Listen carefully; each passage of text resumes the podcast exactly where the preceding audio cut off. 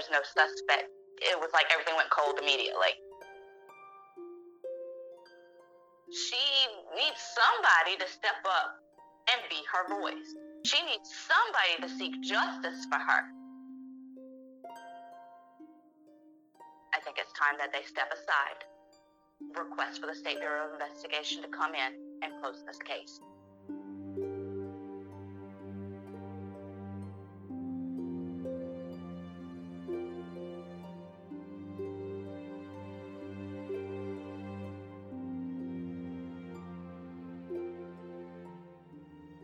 This episode of Case Acquaint contains extremely graphic and disturbing language and descriptions of the abuse and homicide of a child. Listeners who may feel traumatized by such descriptions are strongly encouraged to use discretion when listening. This is going to be a follow up to episode 21, so if you've not listened to episode 21, you might want to go back and listen to it because there will be many details that won't be brought up again in this episode. Hello, everyone. Welcome back to Case Acquaint. You have found episode 27. Today, we're going to provide an update on the Peyton Fields case. As you know, we've been following this case since December, and the six month mark came and went without any information being communicated to the public by the Pender County Sheriff's Office regarding the autopsy results of little Peyton Fields.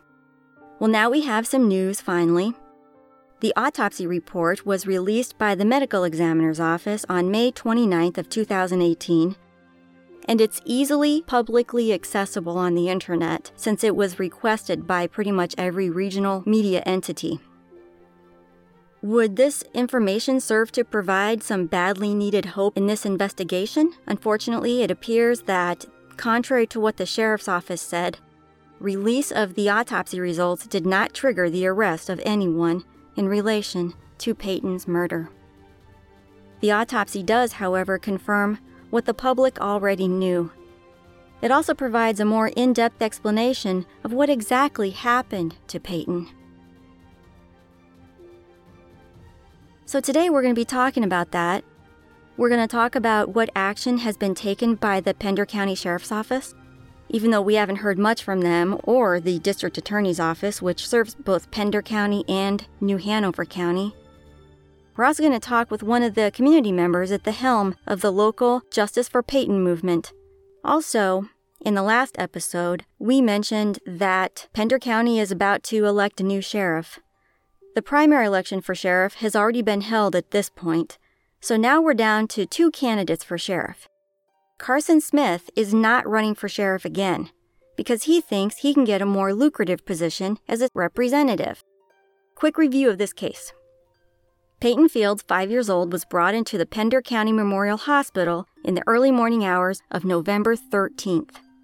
She was unresponsive. Hospital staff stabilized her as best they could and they sent her to New Hanover Medical Center, a bigger hospital with more resources in nearby New Hanover County. There she lingered for a matter of days until the decision was made to remove her from life support. From the beginning, it was reported that there were three adults and one other child, Peyton's seven year old sister, residing in the small, double wide trailer home at the time. Since then, despite public outcry and local media producing regular news stories in response to the public's requests, the sheriff's office has failed to take any noticeable action on this case. Not only has the Sheriff's Office neglected to update the public on the progress of the case, the Sheriff's Office has been caught in lies when they were questioned. They have not made an arrest, they will not name a suspect or a person of interest. They do not ask the public to come forward with information, and it appears they don't want any public involvement. It's almost as if they want the case to be forgotten about. And about those lies we were talking about, they had to do with Peyton's autopsy and results from other tests associated with the autopsy. It all started when the sheriff's office served a search warrant at the home in question on Blackwater Drive, where Peyton had been living. We don't know what they were looking for, but there's been a lot of talk among locals about this search warrant. When it happened, the local media submitted Freedom of Information Act requests for the affidavit. It was quickly sealed by a judge. After some time, media began to ask the sheriff's office why they had not made an arrest. Sheriff's excuse was that they hadn't received any test results or the autopsy report. That was their excuse for not making an arrest, or at least naming a suspect. The sheriff responded for months that they were still waiting on results from the medical examiner's office. Nobody questioned the sheriff or the district attorney on whether or not they need those results in order to make an arrest if they already know exactly who did it. For example, the Mariah Woods case, which happened not even two weeks later and only 40 miles away. Nobody needed any test results to make an arrest in that case. One of the local reporters, Andrew James, dug deeper and asked other authorities about the rape kit and the autopsy. He was again told that they do have up to 180 days to complete the autopsy. But then he was also told, not by the sheriff, mind you, but by the Attorney General of North Carolina, Josh Stein, that yes, other tests had been completed and submitted to the sheriff. One was finished on December 7th, and one was finished on January 12th of 2018. Andrew James confronted the sheriff's office during an interview that was made public on February 8th. Finally, once confronted, they had to admit that they did have those results, but they weren't going to discuss them. So after being caught in a lie, they changed their story from, we are waiting for results, to, we don't want to discuss those particular results. The question becomes, why lie in the first place? Usually, when people lie, they're covering up for something. What could it be? And again, May 29th, well past the 180 day timeline, the medical examiner's office finally returned the completed autopsy. Now, in North Carolina, which in every state it's different, if an autopsy is deemed advisable by the medical examiner, or if it's requested by the district attorney or any superior court judge, the report of that autopsy is public record. Some parts of the autopsy can be kept confidential, such as images and videos, but the report is public and anyone can request a copy of it. We're going to be getting into some dates that might sound confusing, so I want you to know we're going to go back over some of these dates later. But for now, depending on which public document you believe to properly represent Peyton's date of death, that would put the date the report was due at either May 14th or May 15th. But since they were late, people who had requested the final report received it on May 29th. Those documents included the preliminary report which was signed off by the pathologist on May 29th of 2018 and the final autopsy report which was signed by a pathologist on May 25th of 2018. We don't know why the preliminary report was signed on the 29th and the final autopsy was signed on the 25th. Like I said, we're going to go back over some of this information later because there are even more inconsistencies, but we wanted to make these points that the report was late in being released, and when it was released, this is what happened. On May 29th, after everybody and their cousin received their copy of the final autopsy report, the news station WWAY asked the sheriff's office for comment on the recently released autopsy report. And what did the sheriff's office have to say? They said they were still waiting for the autopsy results. So, if the sheriff's office is to be believed, the medical examiner didn't give the sheriff's office the autopsy report, but everybody else who requested it did receive the autopsy report. This is the type of lazy and disrespectful line of communication the sheriff's office of Pender County has made it a habit of maintaining with the public.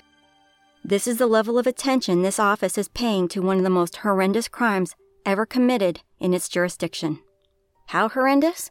Well, we do have the autopsy, which we're going to get to, but don't forget that this is a rural area where word travels fast, and within a couple of days it had been discovered Peyton was raped and strangled. The whole county knew about it, partly because of the call transcript from Pender Memorial Hospital to the sheriff's office to let them know what they had over there on the morning of November 13th. The nurse described a child being brought in with ligature marks on her neck. And it was learned that at that point, deputies would be dispatched to New Hanover Medical Center and that CPS would be notified. So the public had known about these despicable acts perpetrated against a vulnerable little five year old child, and from day one they were outraged. Neighbors weren't just outraged, they were worried about their own children and rightly so. They've been worried since then, and even though the sheriff's office was quick to say this was an isolated incident, would you believe the sheriff if you and your children lived next door to the family in question? It's worthwhile to mention that Sheriff Carson Smith announced that he would not be seeking re election.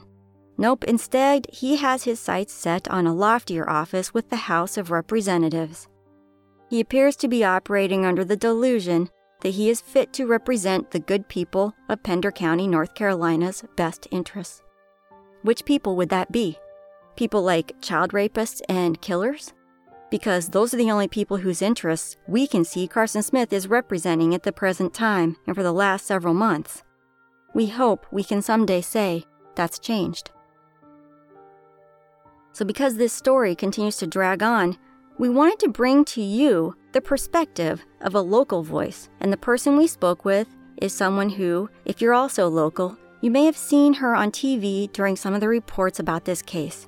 Her name is Jamie, and she was one of the citizens who organized the public vigils for little Peyton. The first vigil was held on March 10th of 2018. Another vigil was held on April 28th, 2018. In light of the recent autopsy report release, we asked Jamie to speak with us about Peyton's case, the community's reaction, and the future as they all continue to cope with the frustrating lack of justice for Peyton Fields. So let's go to Jamie and hear from her how this case grabbed the attention of locals and how they reacted to the information they were getting from the media.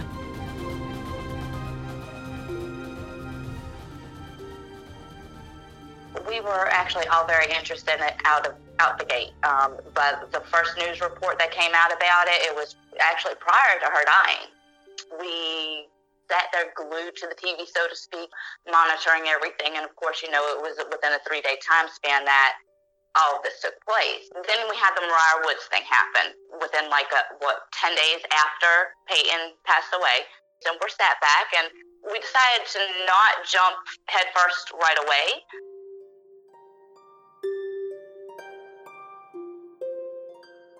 there wasn't that many people that were as interested in the beginning. You know, within the first month, it's like it went cold immediately. But as myself and a couple others kept it going on Facebook multiple times a day, posting about Peyton and having conversations on such a public platform about her case, what had happened, what we know, what hasn't taken place, and, and just asking questions and, and creating interest. And as a community, that's what we need. If we really want justice in this case, it takes the community effort. It takes more than one or two of us to take a stand. It takes us all. I'm grateful for the fact that we were able to generate such an interest in this.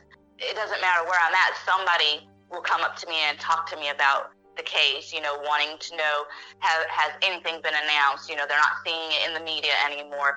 They're only seeing us discuss it on Facebook or when we plan events, they start seeing it then. And that's when obviously you start seeing it back on public media forums like the news and, and so on and so forth.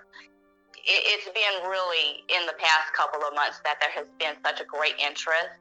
And I'm so grateful for that because I really feel like that's what's going to help get her the justice that she deserves and get the family peace.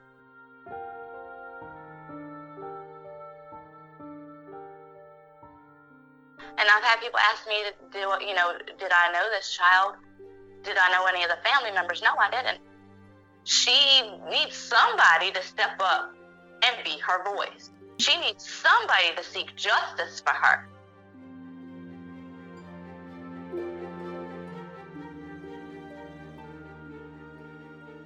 Also wanted to know about the sheriff's office. Did they come out to participate in the vigils? Nope, no participation at all. The sheriff should be showing up. Show your face. Support your community. You live here just like we live here. You have children, you have grandchildren, you have nieces, you have nephews, you have cousins. There are children in your life. Show your face support your community when they put things out there like this. In order for me to get my permits, I had to have the chief of Burgaw Police Department sign off on it. I had to have the county manager sign off on it. I had to go to the Park and Recreations director to sign off on it. Hmm. So there's no way you can't tell me that none of the deputies knew about it, that none of the detectives knew about it, and you certainly can't tell me that Carson Smith himself didn't know about it. The first visual that we did, I had six people show up total, including myself. We had some children there, and you know I would love to count the children, but under the circumstances of everything, we're just going to count six adults. Two of them at the time, this was during primary elections, two of them were running for sheriff's office. They weren't out there for a political platform. They were out there to show community support. At my second visual, just about every running candidate for the Republican Party showed up. Now, for the first visual, I had heard that, oh, I didn't know about it, blah, blah, blah, blah, blah. Lies. Lies. Mm. All the sheriff's candidates for the primary Republican Party, they all knew about it because both of the running, they posted it on their pages, both their private pages and their campaign pages.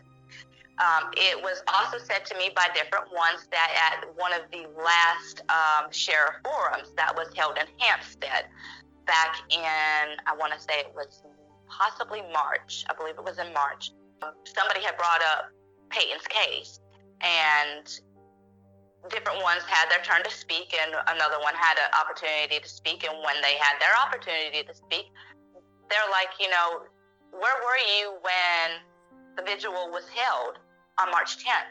None of you can say you didn't know about it because I shared it and I sent it privately to all of you. Where were you? I was there. Another running candidate was there. So where were you? But I do know for certain that there were at least four of the Republican running candidates out there. So, you know, as far as I'm concerned, aside from the two that had been there from the beginning, everybody else that showed up, they did it for political gain.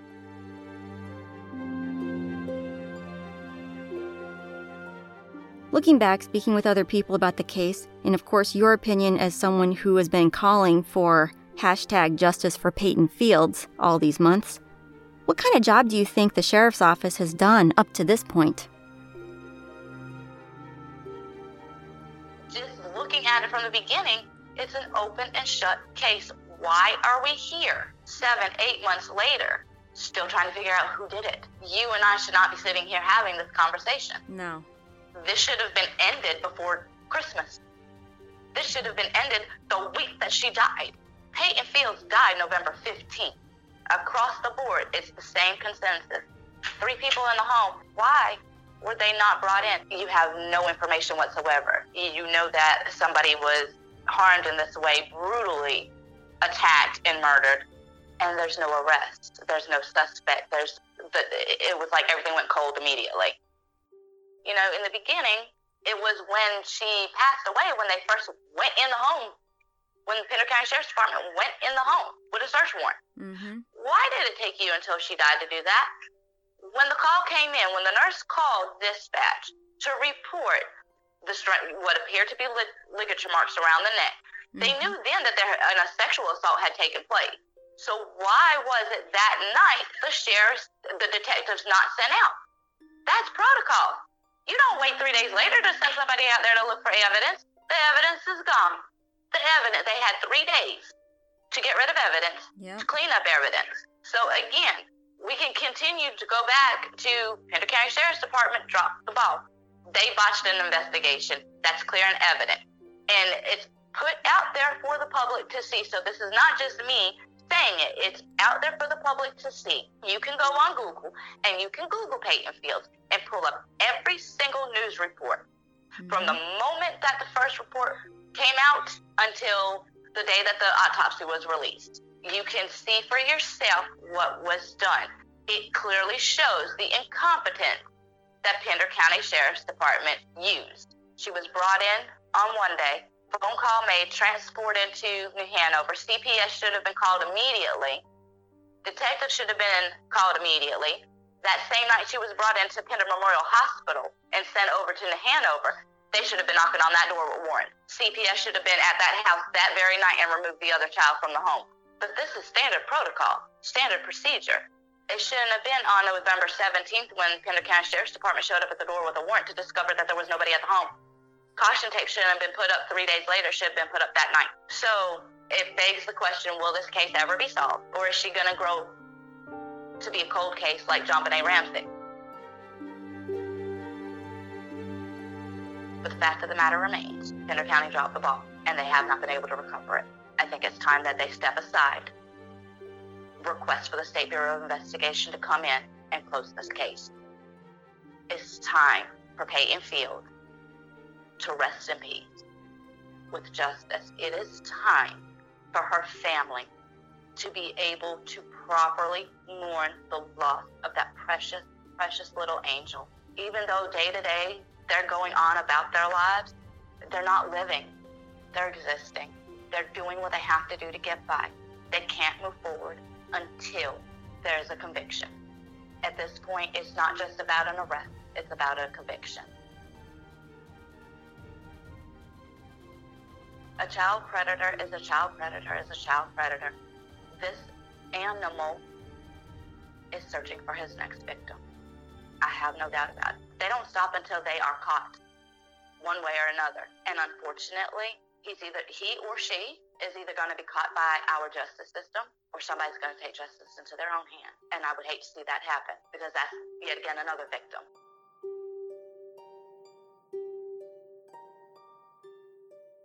You just heard from Jamie, a local voter and citizen of Pender County. She and many others in the community who did not know Peyton or her immediate family when she was murdered are serious about seeing this case through. Jamie is not alone in this. She collaborated on these vigils with some others, and as you heard, at the second vigil, they had not only dozens more people attend, they ended up having more candidates for sheriff show up. Now, more people are beginning to demand justice, not just ask for justice. Not just ask the sheriff for reassurance. They're way past that. So, we talked about the initial investigation, the lying, and the covering up. What are some of the other factors contributing to the community outrage? If you listen to the last episode, we referred to other cases that were similar to Peyton's, and in those cases, arrests were made without autopsy reports. Also, it's hard for many people to ignore the fact that Peyton was of mixed heritage. Could that have contributed to the lukewarm response from law enforcement? Their excuse for not taking action has always been we don't have the autopsy. But now that excuse no longer holds water since they finally have the autopsy. All tests have been completed. Did the sheriff's office make a grave mistake by blaming the medical examiner's office for the delay in making an arrest? Why haven't they taken responsibility for some of the mistakes we already know they made? You heard it from Jamie not securing a search warrant as soon as they knew Peyton had been raped and strangled. It was obvious to the staff at Pender Memorial, and especially New Hanover, where she presented with posturing. So that means she had severe brain damage, but no abnormalities on the CT scan of the brain, meaning her brain damage was due to being deprived of oxygen, and this damage was irreversible and caused her systems to shut down. Her central nervous system was already shutting down when she got there. So don't tell me the sheriff's office didn't know or weren't told this was a brain dead child when they got to the hospital at the request, mind you, of medical staff, not the family. No family members called law enforcement to report this, not once. Nor did they call the ambulance. Did investigators just ignore that little detail? So, why didn't law enforcement secure search warrants and begin separating and questioning these people immediately? That was something Jamie brought up. It's just another mistake. How can such a seemingly simple case drag on for so long with nobody being arrested for anything related to the case? Another mistake brought up by Jamie was in telling the public that there was no danger and that it was an isolated incident. We talked about this in our last episode, too. If I lived next door to that family with my kids, you couldn't actually expect me to believe the following statement, which I quote there's nothing at all in this investigation that leads us to believe there's any other person that's in danger or in jeopardy. It's a tragic situation. It's a very bad thing what happened to Peyton, but we have no reason to believe there is a person targeting other persons. This is an isolated incident. So I guess the sheriff doesn't know, despite the fact that he's in charge of enforcing the law in Pender County, that a child predator will engage in sexual abuse hundreds of times before being caught the very first time. So don't tell us, Sheriff Carson Smith, soon to be hopefully failed representative candidate, that there is no danger to other children besides Peyton. That's a flat out lie unless you know for a fact that the perpetrator is dead or in prison. Now, if you guys think this type of investigatory bungling is isolated, go back and listen to our other episodes. It's not. And the problem with having absolute power in an area when you have no common sense is that victims in the community suffer. Real quick, here's an example of what happens when a case like Peyton's is not handled responsibly from the second they know a child has been assaulted or abused.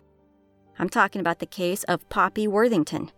Poppy was a toddler who was raped, at the very least, anally by her own father. It happened in 2012.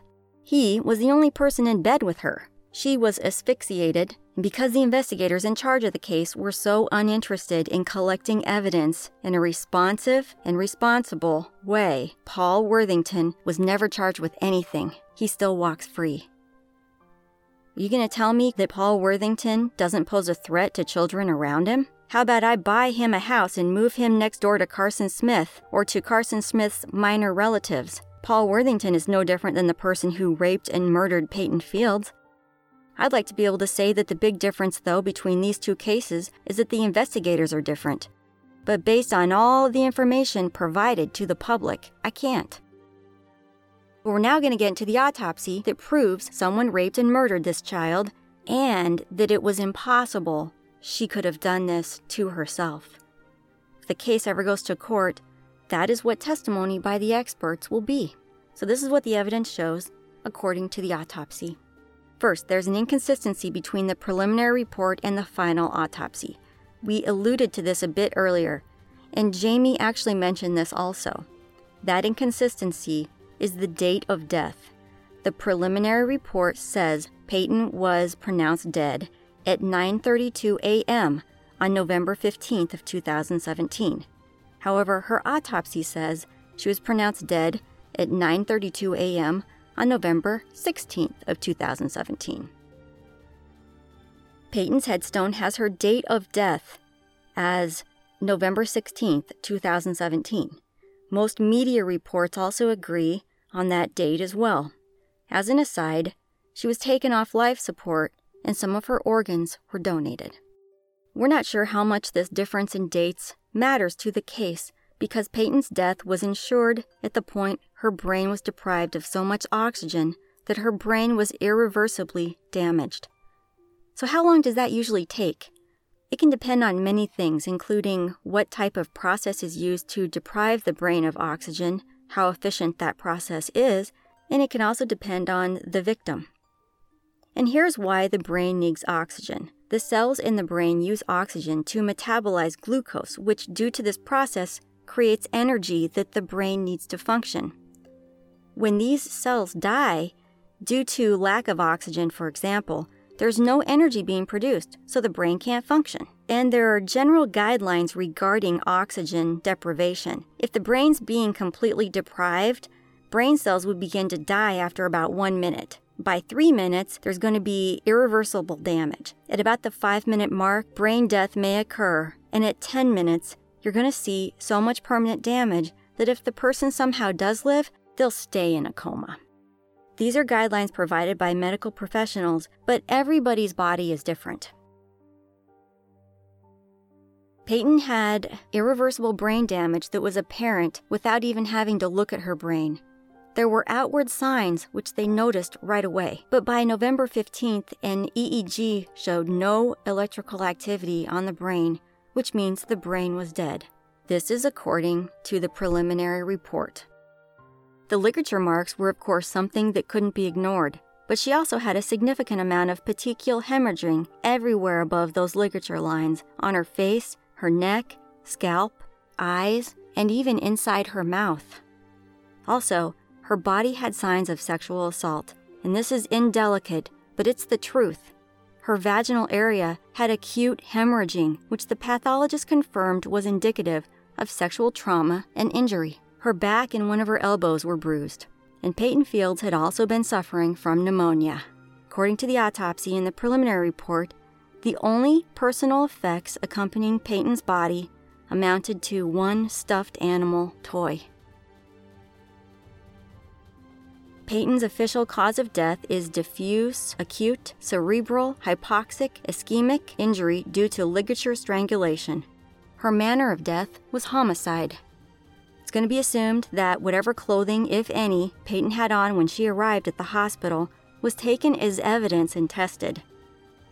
But there are some questions that the autopsy leaves and that they were not able to determine one of those things was the span of time between when Peyton was strangled and when she arrived at Pender Memorial. The autopsy simply does not answer that question definitively. Also, of course, the autopsy isn't going to tell us what, if any, useful information was gathered from the rape kit, and we don't know how long she languished at home, dying after being strangled. We have to assume there was plenty of time to give Peyton a thorough bath wash sheets and bedding, get rid of the implement used to strangle her, and clean up any other physical evidence. In fact, while she was in the hospital, effectively brain dead or quickly headed in that direction, the sheriff's office did nothing that we could find. No searches or anything. So if anyone in the house decided to stonewall the investigators, they had plenty of opportunity, both before they went to the hospital and after authorities found out. There was eventually a search performed somewhere around the end of November, possibly the 25th. But we can't be sure because that information was sealed when a FOIA request was made. And of course, we also don't know what was searched. So, there's plenty of time to get rid of evidence. There's always debate over what would be required to bring charges against someone for a crime. Some of the things investigators usually look for are things like motive, method, and opportunity and prosecutors can be very fickle. If there's a lack of physical evidence existing in this case, for whatever reason, be it effective cleanup on the part of family or lack of investigatory sophistication, some prosecutors won't even hold a hearing. I'd like to share a quote with you. It's by John Walsh, who's famous for fighting to find his son's killer, and he's been a victim's rights advocate for decades. He said, I am the parent of a murdered child. I have no tolerance for those who wait to intervene. When authorities fail to act, they compromise their investigations. It's not the public who compromises their investigation, it's themselves by not questioning, by not getting those search warrants as soon as they know a child's been assaulted or murdered. Then they have more work to do because now people want them to answer for their failings.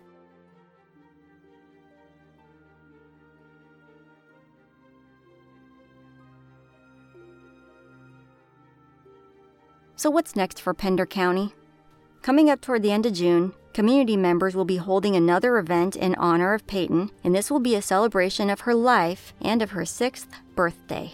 We'll let you all know what the event information is when we receive it. Also, don't forget to exercise your right to free speech and share your thoughts about this case with the Sheriff's Office, with the District Attorney's Office, with the Attorney General, and with all of your political representatives.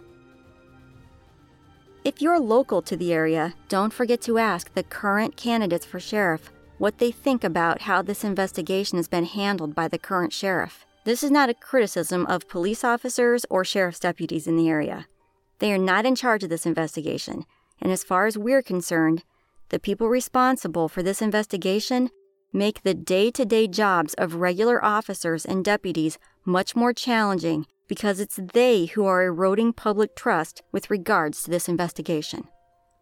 You know, all these months, more cases have moved through the court system in Pender County. Peyton's isn't the only case there. Sheriff's deputies go to work every day. They deal with all the other law enforcement problems that arise. They don't have the luxury of focusing on this one case because they handle all sorts of emergency situations and other types of calls.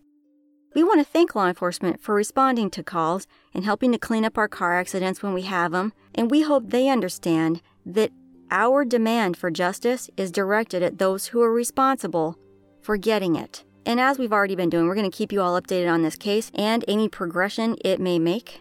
We sincerely hope that an arrest is imminent. We never dreamed it would take this long.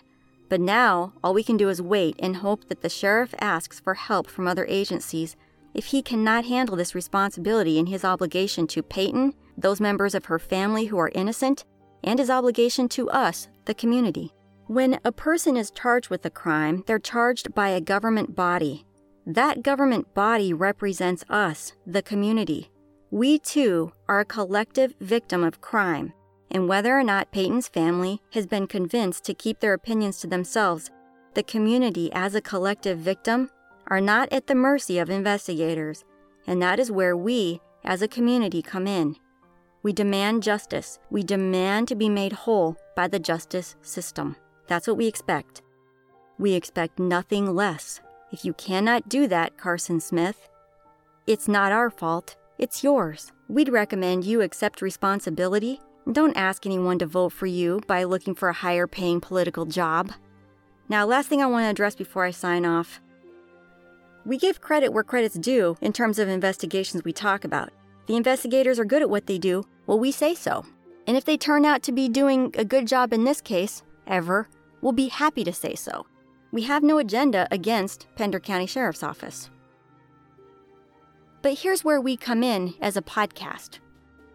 Many times you have families with nobody on their side. The investigators are fed up with them asking for answers. Those investigators and their case files are protected by judges, and everybody wants these people to just go away. In Peyton's case, who is fighting for her? Nobody who has any true power. Her family, those who are innocent of the crime, are at the mercy of these investigators. I don't know the family. I've never talked to the family. Nobody on my team has ever talked to the family. We still say they're at the mercy of these investigators. They can't say anything to anyone because what if an investigator decides he's done working on this case because he doesn't like their attitude? This happens all the time. If you don't believe me, go look up the Randy Leach case. It's a perfect example. Go look up the Robin Abrams case. We, as members of the public, only have our power to vote and our power of free speech. But let's not exaggerate our powers here. We're doing nothing more than reflecting back to authorities in fact, a politician no less, who works for us, what we think of the quality of his work. I'm going to leave you with some statistics which we'll link sources to in the show notes. Thank you for listening. We'll talk again soon.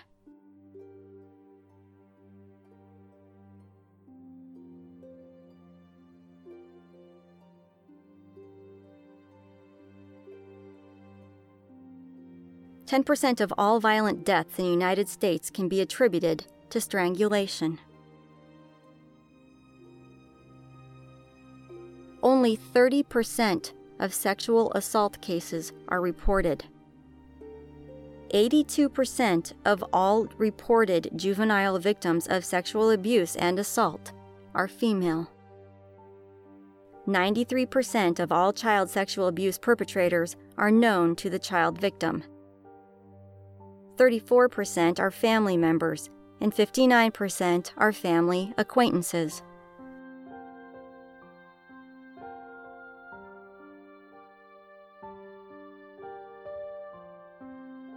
She needs somebody to step up and be her voice. She needs somebody to seek justice for her.